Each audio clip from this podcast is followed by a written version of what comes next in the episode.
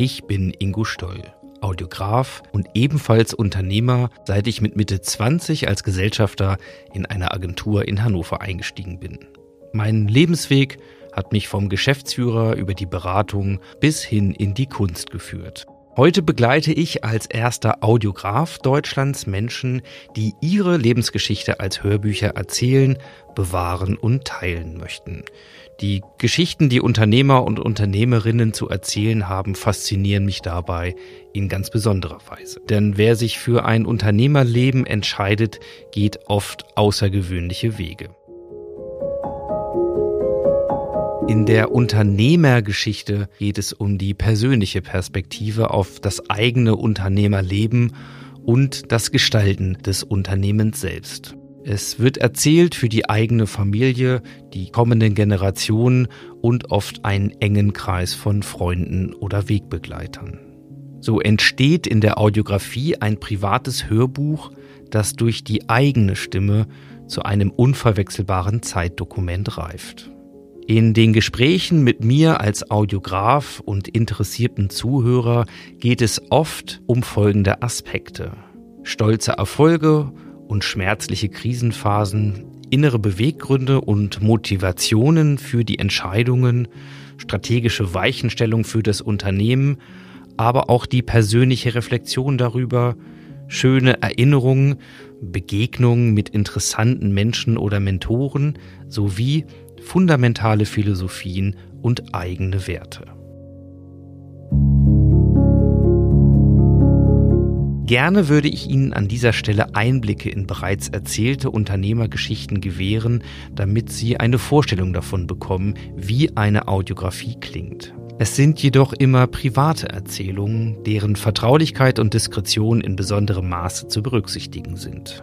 Insofern möchte und darf ich Ihnen in den kommenden vier Minuten einen ersten Höreindruck anhand von drei Ausschnitten geben, die alle mit freundlicher Genehmigung der erzählenden Unternehmerpersönlichkeiten veröffentlicht werden dürfen.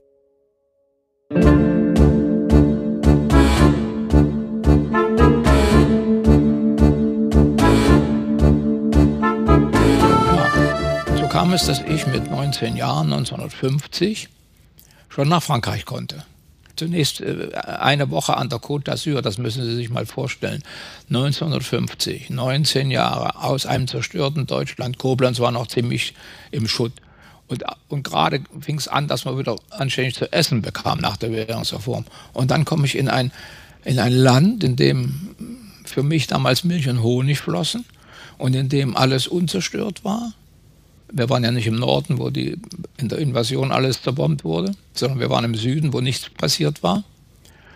Und ich wurde von der Familie überall mit hingenommen. Das war, das war ein Erweckungserlebnis.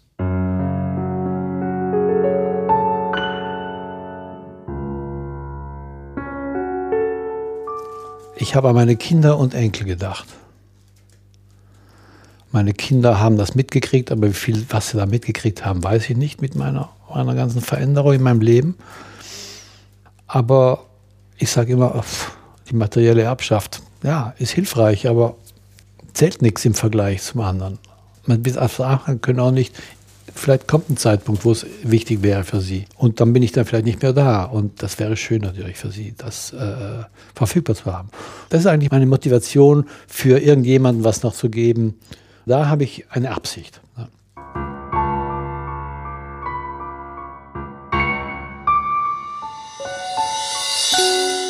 Ich bin sehr dankbar dafür, weil dieser ganze Prozess mir die Möglichkeit gibt, nochmal Revue passieren zu lassen. Was ist denn da alles gewesen bisher in meinem Leben?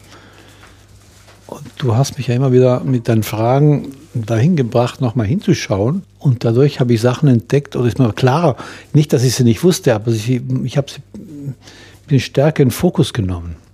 Du hast äh, mir die Möglichkeit gegeben, über mich zu sprechen, etwas aus mir rauszuziehen, was mir einen größeren Überblick über mein Leben gegeben hat, was mich sehr erfüllt.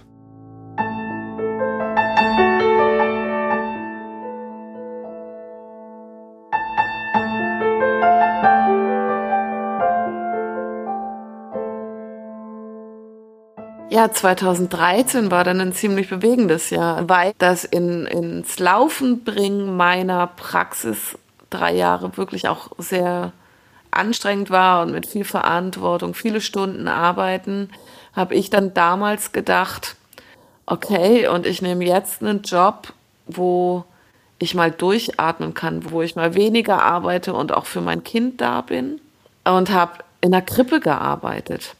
Und ich weiß noch, wie ich an meinem ersten Arbeitstag im Garten dieser Krippe saß. Das war mein Geburtstag, mein 41. Geburtstag.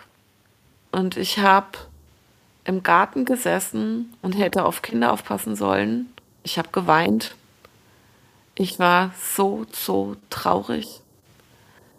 Also das werde ich nie vergessen. Und mit dem Moment kamen auch die Gedanken, was habe ich überhaupt für ein Leben geführt?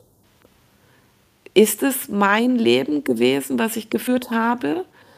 Oder will ich eigentlich was ganz anderes und wo soll es hingehen?